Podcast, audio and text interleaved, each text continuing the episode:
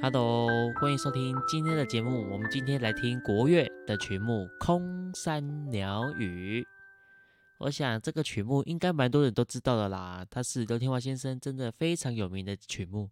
老外他们知道的国乐曲目，我想除了赛马，或者是国乐版的由老约翰史特劳斯他所做的这个拉德斯基进行曲。也就是每次西方一月一号的新年音乐会，他一定会演出的曲目，你绝对听过的。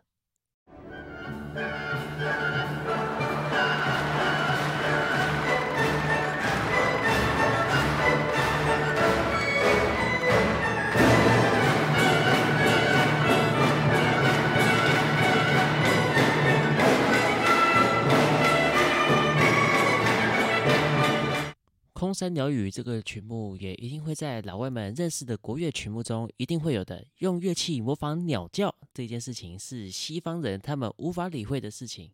空山鸟语这个标题是来自于王维的诗《空山不见人，但闻鸟语响》。这个作品是描写他当时一九一八年的时候在黄山居住，满山都是树林，有很多的花花草草以及好多的鸟类。他就是以这样子的情景下去创作的。然后这个作品是刘天王先生的早期作品，虽然他是到了一九二八年，也就是十年后出版，但在他的十大名曲中，应该是第三个创作的曲目。刘天华大部分的作品都有受到一定性的西方音乐的影响，因为他主要学习的基础是西方音乐，不像其他以往的作曲家没有受到西方理论的一个熏陶。因此，他的曲目其实已经脱离了传统的中式音乐，反而在技巧、和声的创作上有一定性的西方理论的影子。我们现在就来听《空山鸟语》，共有五段，在五段的前跟后都有所谓的影子跟尾奏。影子可以让你了解故事的起源。这个曲目的影子主角有两只鸟，我们就来听听呗。第一只鸟。山洞的一个回音。第二只鸟，山洞的回音。哎，别只鸟也来喽！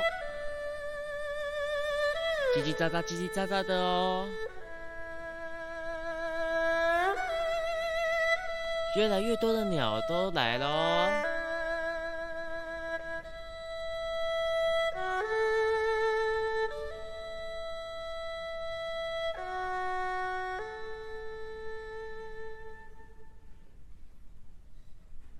第一只鸟非常开心的边飞边叫。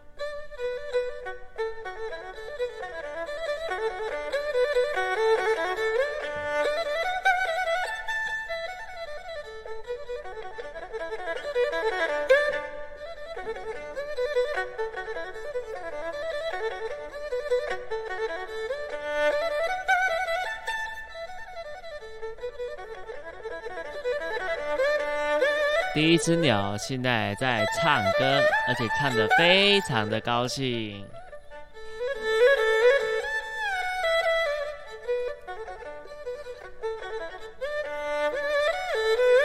这只鸟正在透过它的歌声，想要吸引第二只鸟的注意。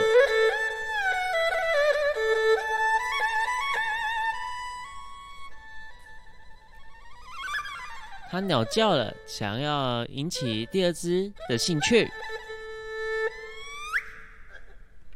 它开始跟第二只鸟交涉，它正在自我介绍。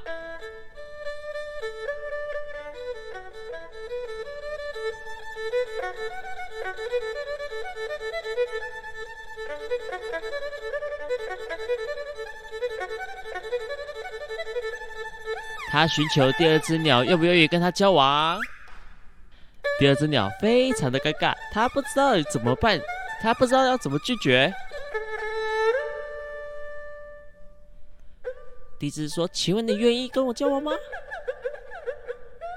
第二只说：“哈，我不知道哎。”第一只说：“拜托拜托拜托拜托，please。”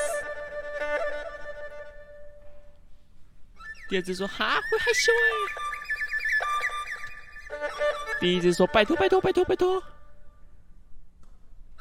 考虑一下。”哈，快点啦，拜托！两只鸟都在犹豫当中，他们不知道应该怎么办。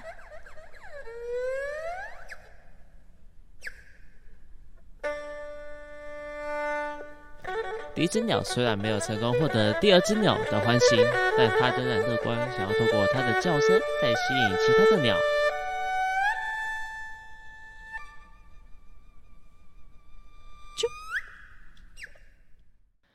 这个作品本来就是在描写山林中的一个景象。刚才乱安插鸟的爱情故事，我想应该不至于格格不入啦，哈。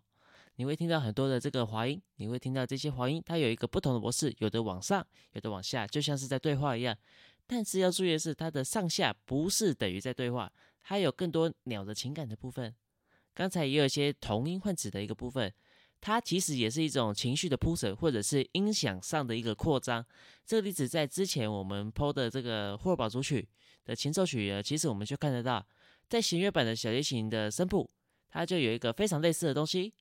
当的当的当的当的当的当的当的当